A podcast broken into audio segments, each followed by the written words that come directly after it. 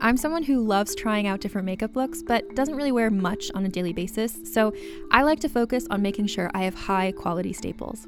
And whether you like a fresh face, full glam, or somewhere in between, you've probably seen Thrive Causemetics Viral Tubing Mascara. I've certainly seen it everywhere. You know, the one in the turquoise tube? So, that mascara, along with all of Thrive Causemetics beauty products, are certified 100% vegan and cruelty free, which I look for in makeup, and they've got excellent quality to match. And something I didn't know from all the mascara videos I've seen is that for every product sold, Thrive Causemetics donates either that same product, another product that is needed more, or a monetary donation. They've worked with over 500 nonprofits to help with a wide range of causes like supporting cancer survivors, people experiencing homelessness, education access, and so much more. Knowing that makes me feel even better about using their products. And I do enjoy using them. Like I said, I like having high quality staples, and so my favorites are products that are multi purpose, like the Brilliant Eye Brightener. It comes in a bunch of colors, and I like using them as eyeliner, eyeshadow, and even highlighter. Thrive Causemetics is luxury beauty that gives back. Right now, you can get an exclusive 20% off your first order at thrivecausemetics.com slash thrive. That's Thrive Causemetics, C-A-U-S-E-M-E-T-I-C-S dot com slash thrive for 20% off your first order. Hey there, it's Rachel Ballinger, and I am thrilled to invite you to Rachel Uncensored, my podcast where I get real with my friends and celebrity guests, where we talk about all sorts of topics. From personal stories to hot button issues, we cover it all. New episodes drop every Wednesday, so make sure you tune in on Apple Podcasts, Spotify, or wherever you listen to podcasts. Trust me, you won't want to miss out on the fun and candid conversations we have here on Rachel Uncensored. Hey everyone, welcome to Let's Get Civical. This is the podcast that breaks down politics, government structure, and dives into the context of current events, but in a super fun way. I'm Lizzie Stewart, comedian, feminist, and political junkie. And I'm Arden Walentowski, former Senate intern, campaign staffer, and political strategist. In this episode, we're talking about black soldiers of World War I and World War II. So grab your Medal of Honor. And let's get civical.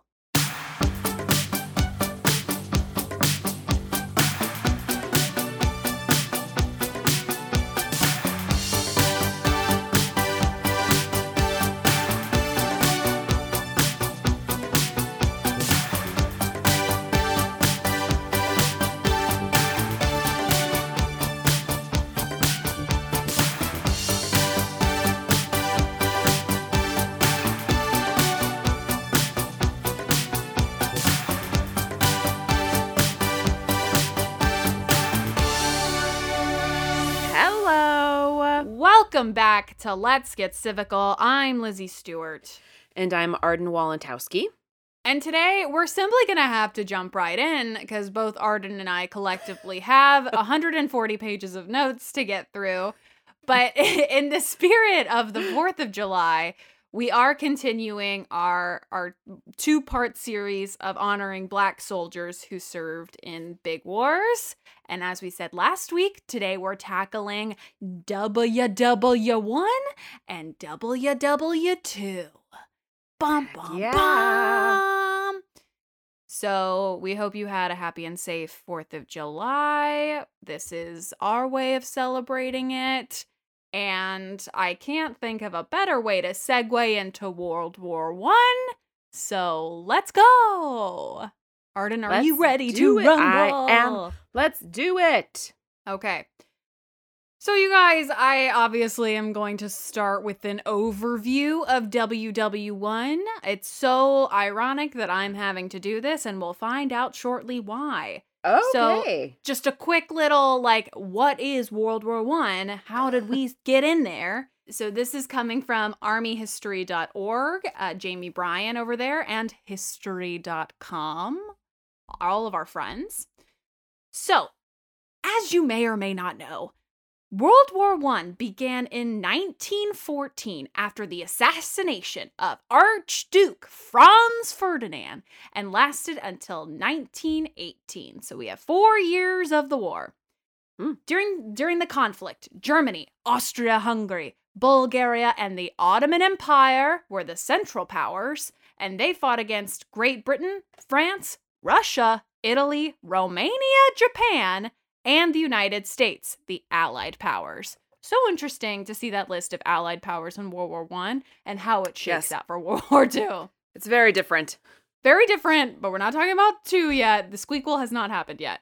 At the outbreak of fighting in 1914, the United States remained on the sidelines of World War I, adopting the policy of neutrality favored by enemy of the show, President Woodrow Wilson, which is why this is ironic that I have to tell this story. While continuing to engage in commerce and shipping with European countries on both sides of the conflict. Little wet blanket Woodrow not being able to have a spine. Neutrality, however, was increasingly difficult to maintain in the face of Germany's unchecked submarine aggression against neutral ships, including those carrying passengers. We gotta hear this unchecked situation. Woodrow's like, it's cool. You know, we're not gonna get, I'm not gonna get mad about it. It's fine. Neutral. Switzerland. Blah. I hate Woodrow Wilson. Okay. In 1915, Germany declared the water surrounding the British Isles to be a war zone. Can you just imagine being That's like, so cocky of them. war zone? My bedroom, a war zone. A war zone. Just put a flag. War zone.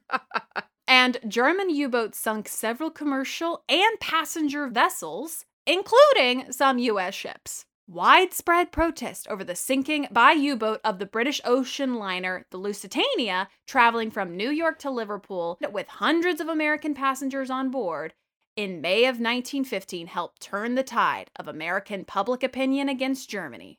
So in February of 1917, Congress passed a $250 million arms appropriations bill intended to make the United States ready for war.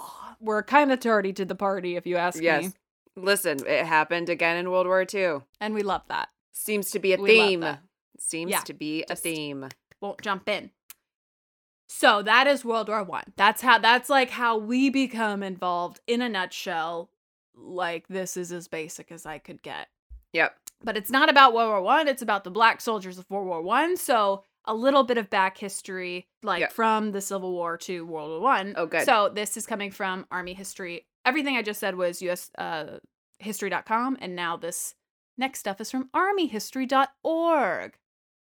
So following the Civil War, the Army disbanded volunteer, quote, colored regiments and established six regular Army regiments of black troops with white officers.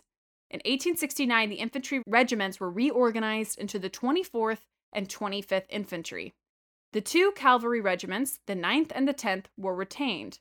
These regiments were posted in the West and Southwest, where they were heavily engaged in the Indian War. And then during the Spanish American War, all four regiments saw service. So that's kind of like that's the setup of what we have going into World War One as far as black soldiers being involved in the army. Wow. So when World War oh my god, I hate saying World War. It's really hard. I literally hate it. okay. So, when WW1 broke out, there were four all black regiments the 9th and 10th Cavalry and the 24th and 25th Infantry, like we just said. These men and these units were considered heroes in their communities.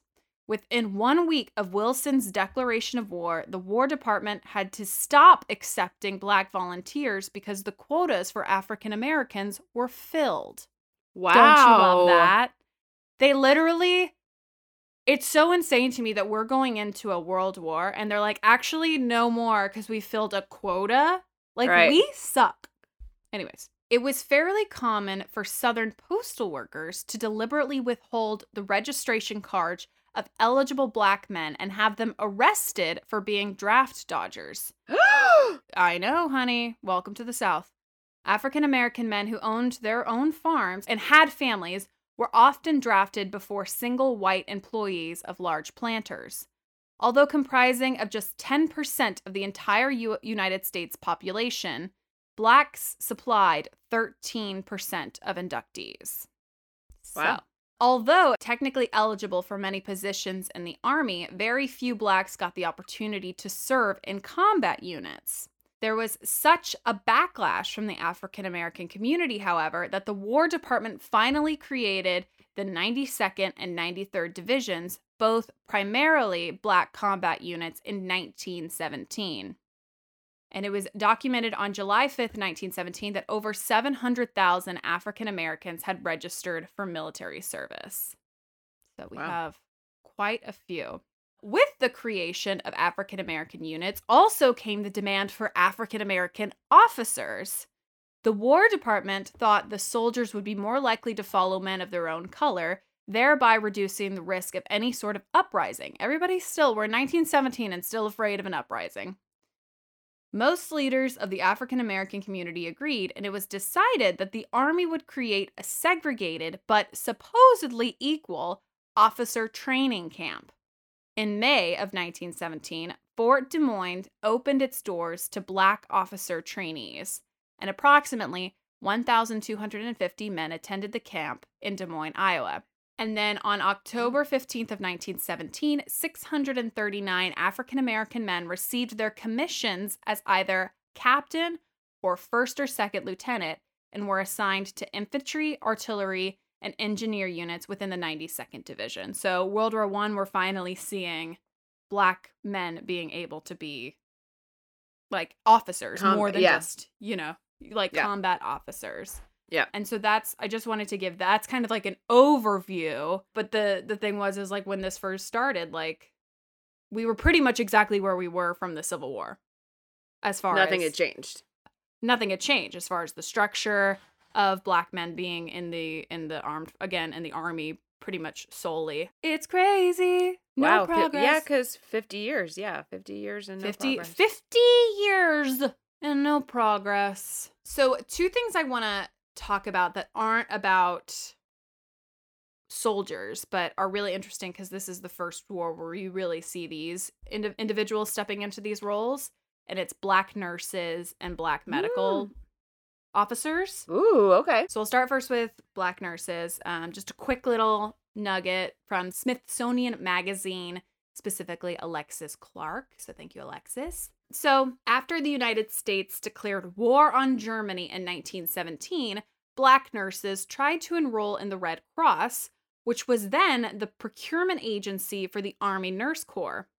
The Red Cross rejected them because they didn't have the required membership in the American Nurses Association, which didn't allow blacks to join at the time. A few nurses, I know, do you love that? It just Well, it's like the thing when we talked about like gay marriage and how the couple in Michigan was like, I want to adopt my child. right, and it's like and the state was like, well, you have to be married. And it was like, well, you can't get married. You're gay. Exactly. And it's like, okay, well. It's the exact same thing. So, a few black nurses eventually served in the First World War, but not because they were finally admitted into the Army Nurse Corps. The 1918 flu epidemic wiped out so many people that a handful of black nurses were called in to assist. So, towards Wow. the end of the war, we obviously have the, the flu that Yeah. killed, you know, Which we're now all so, simil- so we uh, familiar which with. is literally we know we know the we know the Spanish flu, we know 1918 flu. We love it. We we love to see it. And so again, it's the same thing of like, well, we need people now. Yeah. And so you had a handful of black nurses who who were allowed to come and, and serve at that point towards the end of the war. And then black medical officers, and this is coming from history.delaware.org. Shout out to Delaware. Ooh. Virtually unknown today is the story of 104 African American medical doctors who volunteered to serve during World War I. They were assigned to care for the wounded and sick in the all black units of the 92nd and 93rd Divisions. Most of these men graduated from the three black colleges that specialized in the training of medical professions. So that's Meharry Medical College in Nashville, Tennessee, Howard University College of Medicine in Washington, D.C., and Leonard Medical School at Shaw University in Raleigh, North Carolina. Wow. Yeah. So I just wanted to give a shout out to Yeah. our medical staff who truly were saving lives as well. Okay, now let's jump into notable individuals like we did last time. Great. And these notes are coming from, once again, the Army website and history.com. And the first person I want to talk about, he's kind of like the, I would say, one of the most famous individuals from World War One. He's uh, black uh, soldiers from World War One. He's pops up on everything. So this is Henry Johnson. Okay. So Henry Johnson enlisted in the United States Army on June 5th, 1917, and was assigned to Company C, 15th New York Colored Infantry Regiment, an all black National Guard unit that would later become the 369th Infantry Regiment. While on night sentry duty on May 15, 1918, Johnson and fellow soldier Private Needham Roberts received a surprise attack by a German raiding party consisting of at least 12 soldiers. While under intense enemy fire and despite receiving significant wounds, Johnson mounted a brave retaliation, resulting in several enemy casualties. When his fellow soldier was badly wounded, Johnson prevented him from being taken prisoner by German forces. Johnson exposed himself to grave danger by advancing from his position to engage an enemy soldier in hand to hand combat. Wielding only a knife and being seriously wounded, Johnson continued fighting, took his bolo knife, and st- stabbed it through the enemy soldier's head. Holy shit! Right in the head! And that that is Mind you, he's like wounded. He's capital W wounded, and he is now basically wrestling with this German dude that takes Wound- so much with a knife. to stab a person in the fucking Very head with difficult. a knife. We all know if you're killing somebody with a knife, it is usually an act of passion because it is so difficult. It's so hard. It's a lot of it's a lot of effort. Damn, dude, get it. I know. So, displaying great courage, Johnson held back the enemy force until they retreated. The enemy's raid's failure to secure p- prisoners was due to the bravery and resistance of Johnson and his fellow comrade. The effect of their fierce fighting resulted in increased vigilance and confidence of the 369th Infantry Regiment. That's all from the Army website. Wow. And for his battlefield valor, Johnson became one of the first Americans to be awarded the French, I'm gonna say it wrong, and I'm so sorry, it's in French. Croix de guerre avec palme. It's a medal, Yeah. which is France's highest award for valor. And Johnson was posthumously awarded the Purple Heart in 1996 and the Distinguished Service Cross in 2002. And this is a quote Sergeant Henry Johnson is one of the five bravest American soldiers in the war. And that was written by Theodore Roosevelt in his book Rank and File True Stories of the Great War. Wow. So, yeah, you're talking about one of the first Americans to have this France honor, and it's a black man. It's a black soldier who would literally stab somebody in the flipping head. In the head. That's insane. Wow. Yeah. So that's Henry Johnson. Then next up, love these guys. This is a group. And these are the Harlem Hellfighters. Oh my god. Great name. What The a name. Harlem Hellfighters. That's Um, amazing. and- yeah. And this is coming from blackpast.org, um, Edward Mickelson Jr. So, the Harlem Hellfighters, first organized in 1916 as the 15th New York National Guard Infantry Regiment and manned by black enlisted soldiers with both black and white officers. The U.S. Army's 369th Infantry Regiment, popularly known as the Harlem Hellfighters, was the best known African American unit of World War I. Federalized in 1917, it prepared for service in Europe and arrived in Brest, France in December, spending over six months in combat, perhaps the longest of any American unit in the war. The 369th, aka the Harlem Hellfighters, suffered approximately 1,500 casualties but received only 900 replacements. Unit histories claimed that they were the first unit to cross the Rhine into Germany.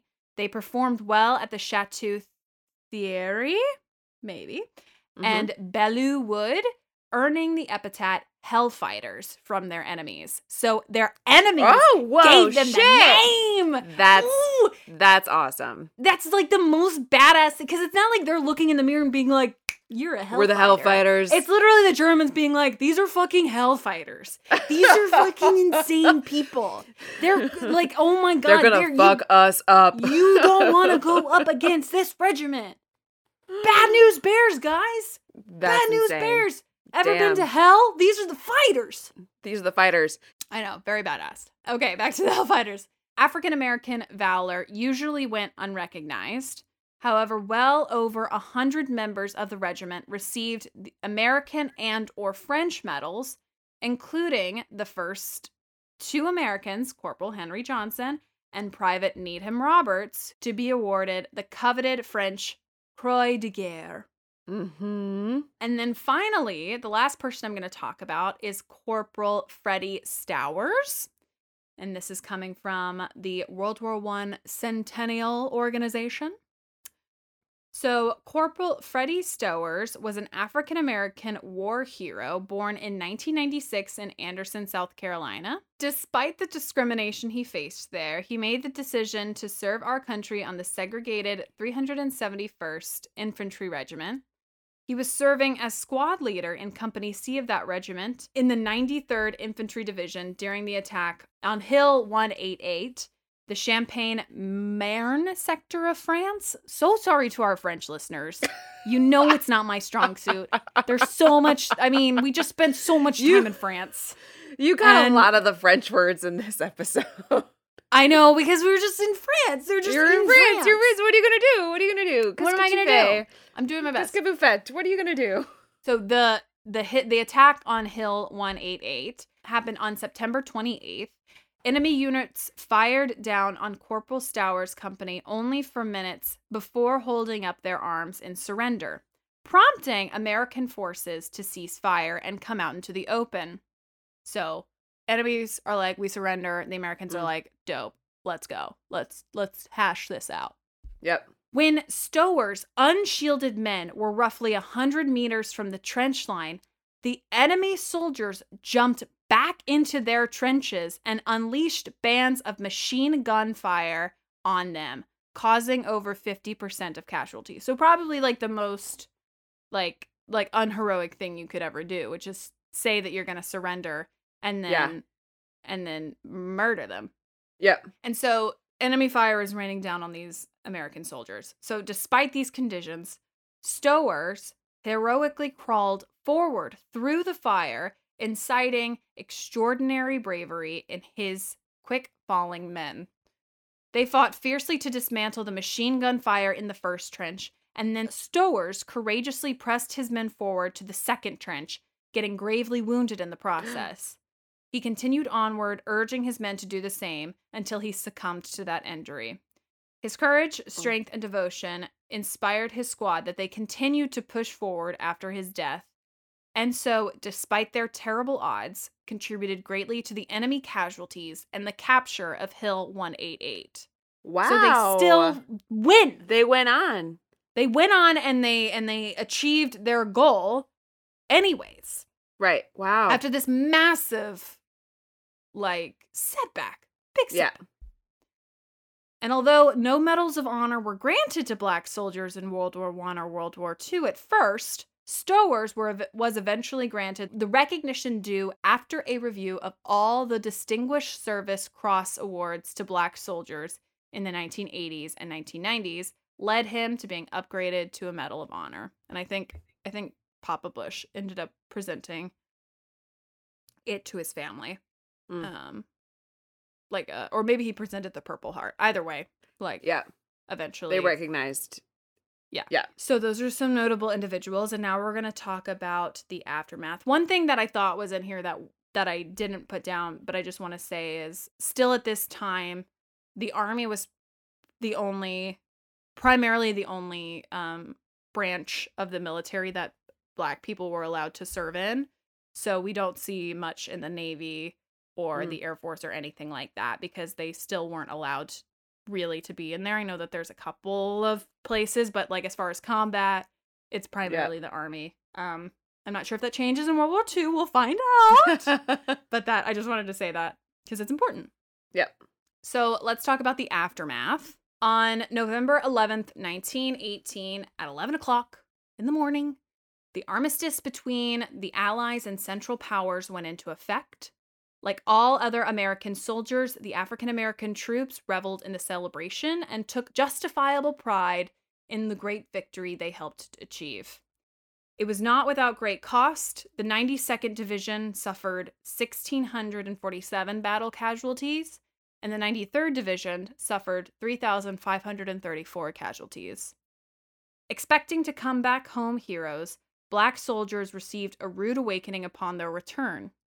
Back home, many whites feared that African Americans would return demanding equality and would try to attain it by employing their military training. As troops returned, there was an increase of racial tension. During the summer and fall of 1919, anti black race riots erupted in 26 cities across America.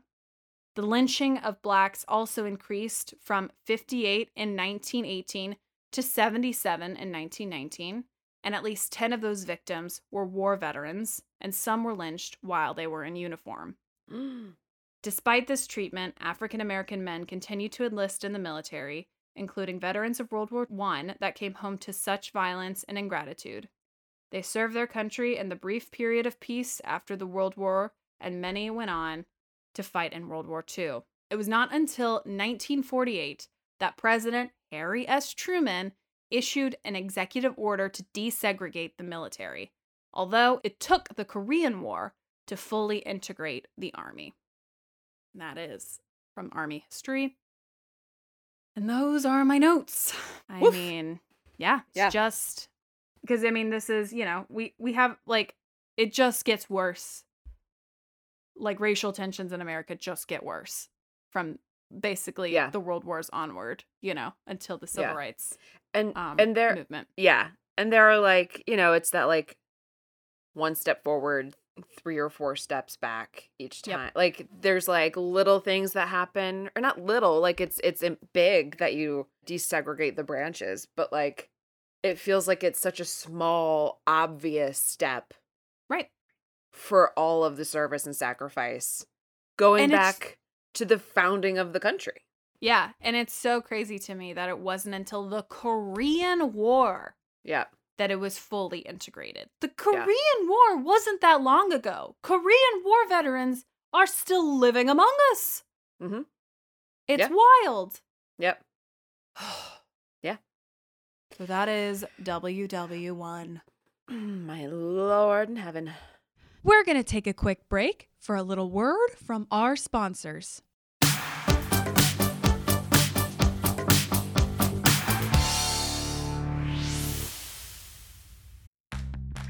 Are you ready to shop? Rakuten's Big Give Week is back. Get 15% back at hundreds of stores, and it's all happening this week, May 6th to May 13th. It's the perfect time to shop for everything on your list for spring and summer, like clothing, outdoor gear, and travel. I know I'm using this week to stock up on some warmer weather essentials at Ray-Ban and Ulta, and I love that Rakuten even helps me save on travel at sites like hotels.com. Rakuten really is the best way to shop, and you can save even more by stacking cash back on top of deals. Plus, during Big Give Week, that cash back is bigger than ever. With Rakuten, membership is free, and when you sign up and shop today, you get an extra 10% cash back boost. That's an extra 10% cash back on top of the 15% cash back. You won't see higher cashback rates than these. Go to Rakuten.com or download the Rakuten app. R A K U T E N. Shoppers get it. Hey there, this is Justin Bartha. I made a funny new podcast, King of the Egg Cream. It has the greatest cast in the history of podcasts with actors like Lewis Black, I'm torn by my feelings for two women. Bobby Cannavale, You can eat it, or if someone hits you, you can put it on your cut. Melanie Lynskey, I wonder what these marvelous things are that look just like boiled chicken feet. Jason Ritter, I can break things and pick locks and kill people. Michael Stuhlbarg, The whole point is to inspire people that they should make themselves better. Ari Graynor, No, don't whet its appetite. What are you, an idiot? me, Justin Bartha, That's not just any egg cream, that's a Lemke's special. And all narrated by the hilarious Richard Kind. This is the story of Harry Dalowitz and how he rose from nothing to become New York's King of the Egg Cream. So if you like funny true stories, come listen to King of the Egg Cream, available wherever you get your podcasts. Entry Denied is an eight episode series from the Tempest Tossed podcast that examines the dramatic impact of Trump policies on migrants, refugees, immigrant communities, and the nation. Entry Denied provides a comprehensive discussion of the origins, content, and implications of Trump policies, told by leading journalists, migrants, and academics. Co hosted by Alex Aleinikoff, director of the Zolberg Institute at the New School, and Deb Amos, award winning journalist for NPR. Entry Denied tells you the stories from the people who have lived through policy changes and those who have covered these changes on the ground. The Entry Denied series shows how Trump was able to accomplish much of what he promised during the presidential campaign, including a wall on the southwest border, reduction in refugee admissions, restrictions on asylum seekers, increasing ICE operations, and significant decreases in legal immigration. New episodes of Entry Denied are released weekly on Tuesdays. Subscribe now on Apple Podcasts, Spotify, Stitcher, or wherever you listen to podcasts. To learn more, visit entrydeniedpodcast.com.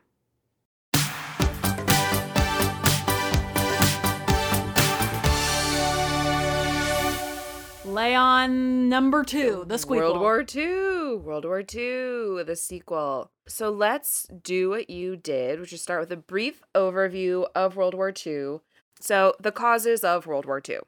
This is all coming from the CNN library. And I have to say, this article is literally, I just cut and paste because it was so crystal clear and so full of facts and very Love it. simple.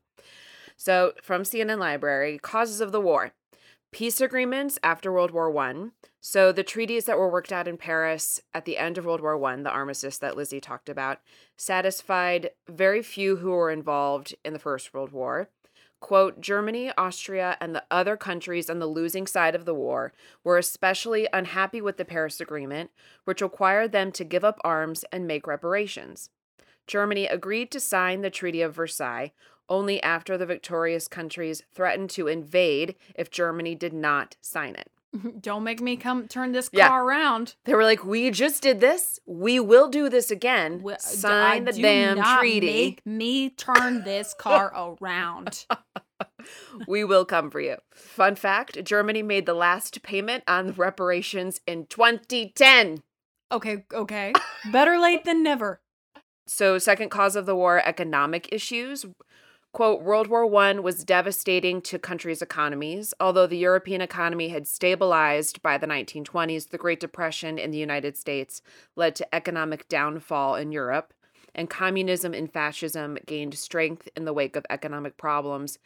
Do we see a reoccurring theme in our own country? Yes. Yes, is the answer to that question. Sure do. A third cause of the war tied into the economic issues is nationalism. Quote, an extreme form of patriotism that grew in Europe became even stronger after World War One, especially for countries that were defeated. So they like, you know, especially Germany felt very like kind They of personally yeah, like and they felt personally attacked and like, you know, they're having to pay all these reparations. It's hurting their economy. It's kind of like what are we sacrificing for? And they're very angry. And as like the citizens, like I could understand that, right? Like to a certain extent, Sure. like you're as an in, like individual citizen level. But then it grew into this like pride in in Germany, which became very like root out and hunt out the quote unquote other from your society because they're the ones Mhm. who are you know the scapegoat for everything that is wrong with your own life Right. So f- fourth cause according to cnn library fourth cause of world war ii dictatorships political unrest and unfavorable economic conditions led to the rise of dictatorships in countries like germany italy spain uh, spain countries such as Ger- it doesn't say spain at all it says japan Just, you know what? And also Spain. and also Spain. And also Um, Spain. dictatorships in countries such as Germany, Italy, Japan, and the Soviet Union. Because Hitler was actually elected chancellor and then Yeah. He like kicked out the government. He was like, actually, I'm Fuhrer now. You're done. And just like made himself a dictator. yeah. Last but not least, the failure of appeasement. So, quote, Czechoslovakia had become an independent nation after World War I, but by 1938 was surrounded by German territory. Hitler wanted to annex the Sudetenland, an area in western Czechoslovakia where many Germans lived. British Prime Minister at the time, Neville Chamberlain, wanted to appease Hitler and agreed to his demands for the Neville. Sudetenland. I know. After Hitler after Hitler promised He promised. that he would not demand more territory. He promised. Fast forward a year and Hitler seized the rest of Czechoslovakia. Yes. So basically, like, you know, the whole of Europe is kind of like the frog that's been put into the cold water that's been turned on and is now boiling. And, uh, you know, I'm sure a lot of people are realizing what's happening, but like, the chef Nobody just does doesn't give a shit. Like Yeah. nobody does anything. Nobody does anything while he does these these shady Yeah, things, and they keep being no- like, "Stop it!" And he's like, Right. "Okay," and then he just keeps doing it, And then he keeps doing it. and they keep being like, "Stop! Yeah. Stop it!" And he And it's like, you know, "You guys." taking you know asking for an inch and taking a mile and that kind Yeah. of thing. Yeah. So some basic basic basic facts about World War II. There were the Axis powers, which I have also labeled the bad powers. Bad powers. Bad powers. bad powers. Bad powers. And like you know there's so World War II is the Axis powers and the Allied powers. Like Lizzie said before, there's some overlap, but not all, not entirely. So the Axis powers, the bad powers are Germany, Japan, Italy. They were the initial ones. Eventually Bulgaria, Hungary, Romania, and then two German created states, Croatia and Slovakia, joined later on. The major players, Germany, of course, Adolf Hitler. Admiral Hideki Tojo from Japan, who was the prime minister, and then Benito Mussolini, who was the prime minister of Italy. Bad guys. Not cute. The Allied powers, the good powers, were the United States, eventually, Great Britain, China, and the Soviet Union. They were all initial countries fighting the Axis powers. Quote Between 1939 and 1944, at least 50 nations would eventually fight together.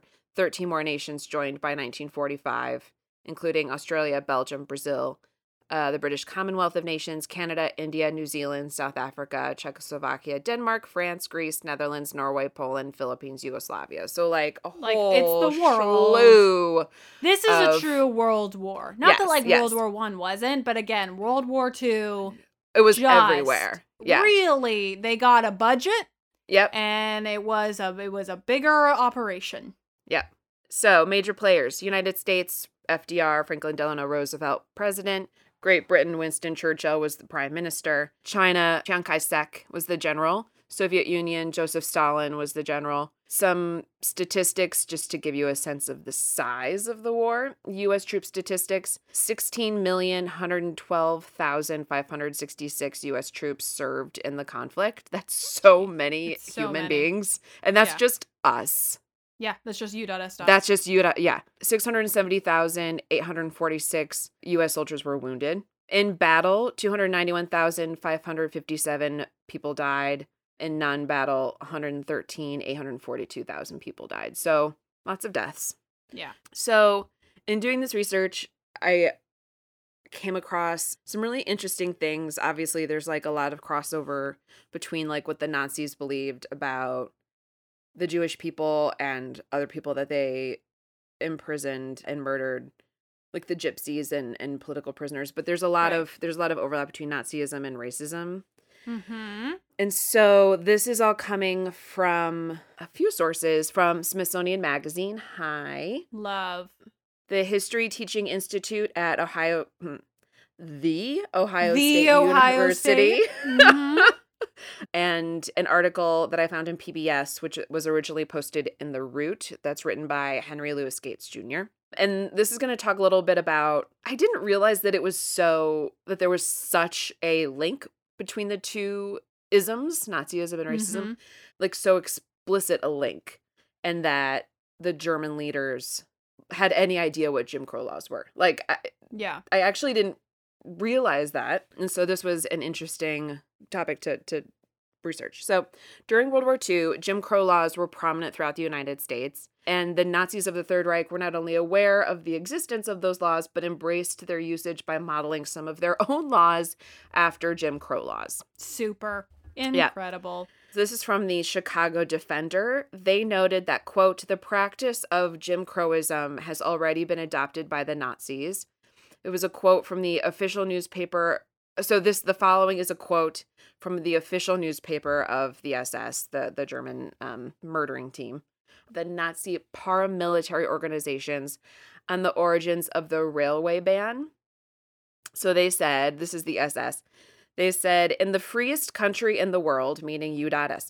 where even the president rages against racial discrimination, no citizen of dark color is permitted to travel next to a white person, even if the white person is employed as a sewer digger and the Negro is a world boxing champion or otherwise national hero.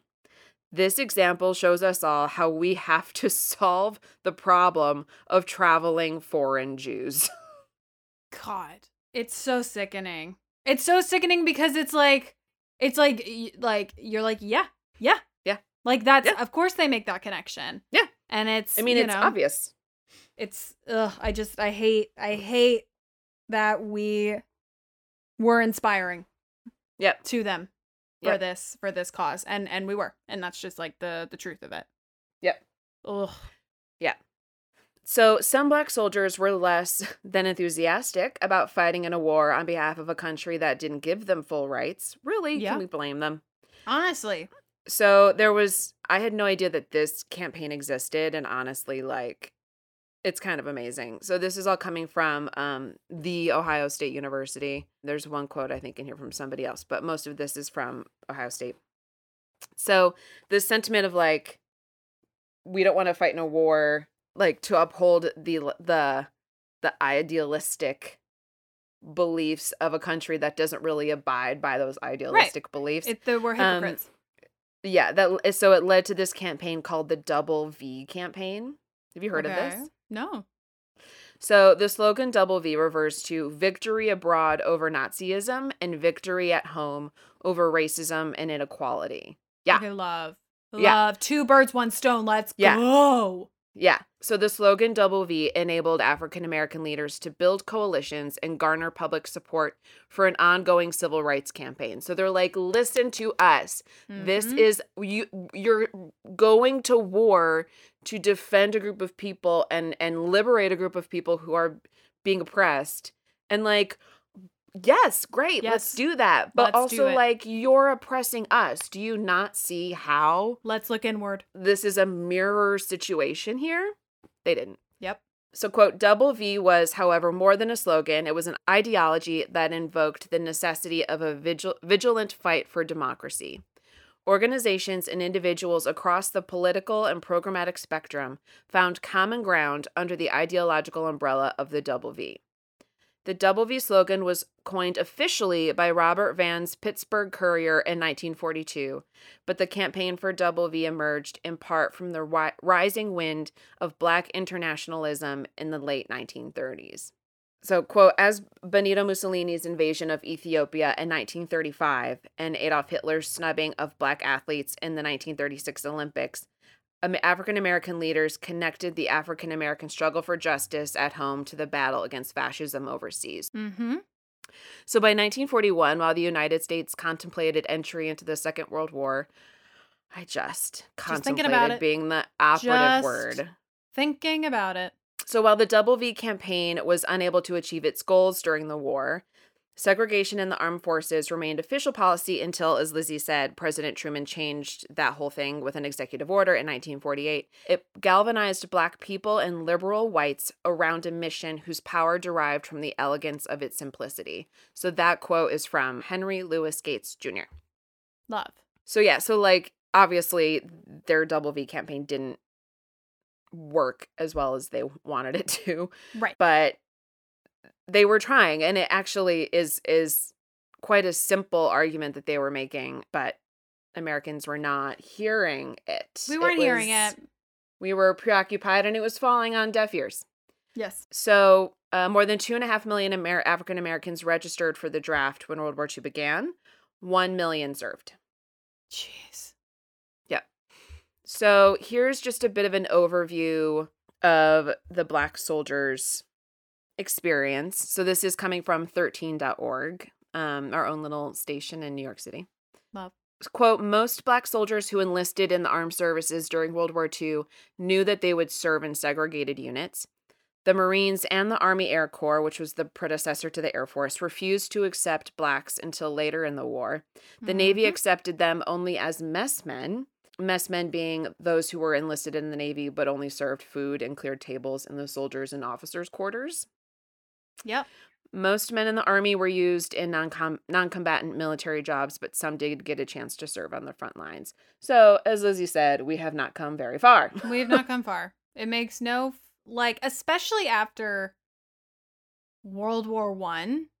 Yeah. It makes no sense why this still continue. Why there's still such a resistance to having so like them serve as combat soldiers.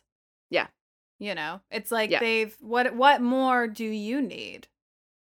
Yeah. Like, what, what, what, what more proof do you need? that- thousands yeah. of soldiers died for your country. Not not just 10 years ago. Right. And it's What just so much work. It's just so much work. Like you're creating separate infantry, separate, like you're doing separate trainings. Like you're making it so much more work to keep things separate than if you were just like, all right, all 1,000 of Let's you. just oh, go. Look, there's Let's- some black and white people together. Right. Great. Pony it up. Let's go. Like, it's just so, it's so useless. Yeah. So, to give you a sense of what it was like for some black soldiers serving in World War II, I'm just going to read some quotes from them that I have found super interesting because it's Great. like a lot of it, is, some of them are like their perspectives after the war, looking back and how, what they were realizing as they were serving. And and some of it is like oh, just the same stuff that you talked about when they returned home Yeah. about the kind of resistance and oppression that they experienced. So, quote, Roscoe Pickett recalled that at, by serving in the army, he learned an important fact about himself. He said, quote, I knew then uh, that I wasn't going to go back on the farm. I knew that I was going to go to college somewhere. That's the thing that changed my life. I knew that a black man could do things other than mess around playing with an ox, messing around cutting cross ties. That's the thing that changed me. He's literally saying service in the army changed my life. Yeah.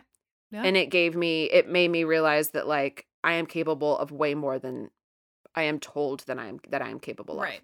Right. Right. So that was Roscoe Pickett. So for James Jones, he served in the 761st Tank Battalion and saw action in Europe. And for him, it was about the French who made a profound difference in his life. So he said, quote, the French had a certain kind of openness and warmth that they exhibited towards minorities that was just unexplainable. You wouldn't know that you were black when you were in their company. Relationships between black and white soldiers were mixed. Some white outfits were openly hostile towards blacks. The, uh, he's talking about the U.S. Right. The hostility would sometimes break into violence, and white soldiers would attack, beat, and even kill blacks. Some black and white soldiers formed friendships when serving together, especially men who fought together on the front lines.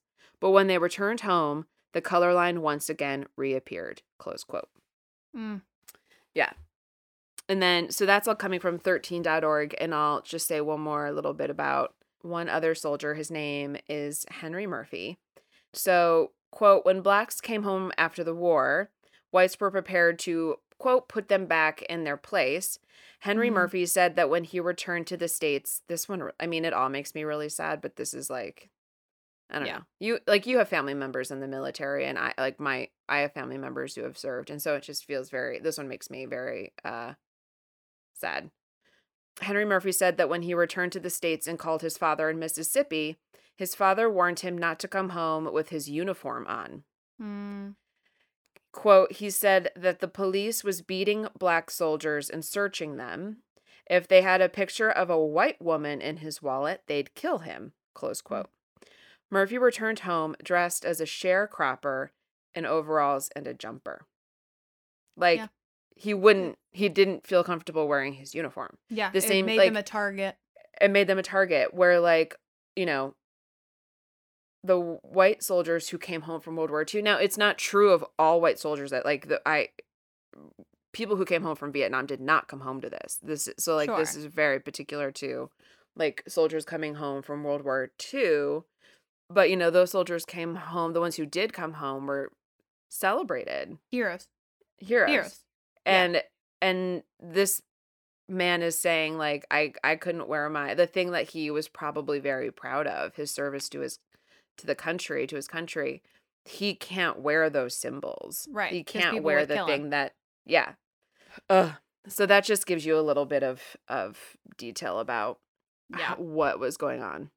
So, some notable soldiers. I'm going to talk about one group, a very famous group that you've all probably heard of, and then I'm going to talk about one soldier. Great. So, I'm going to talk about the Tuskegee Airmen. Love. Yeah. So this is coming from TuskegeeAirmen.org and History.com. So, quote, in spite of ad- adversity and limited opportunities, African Americans have played a significant role in U.S. military history.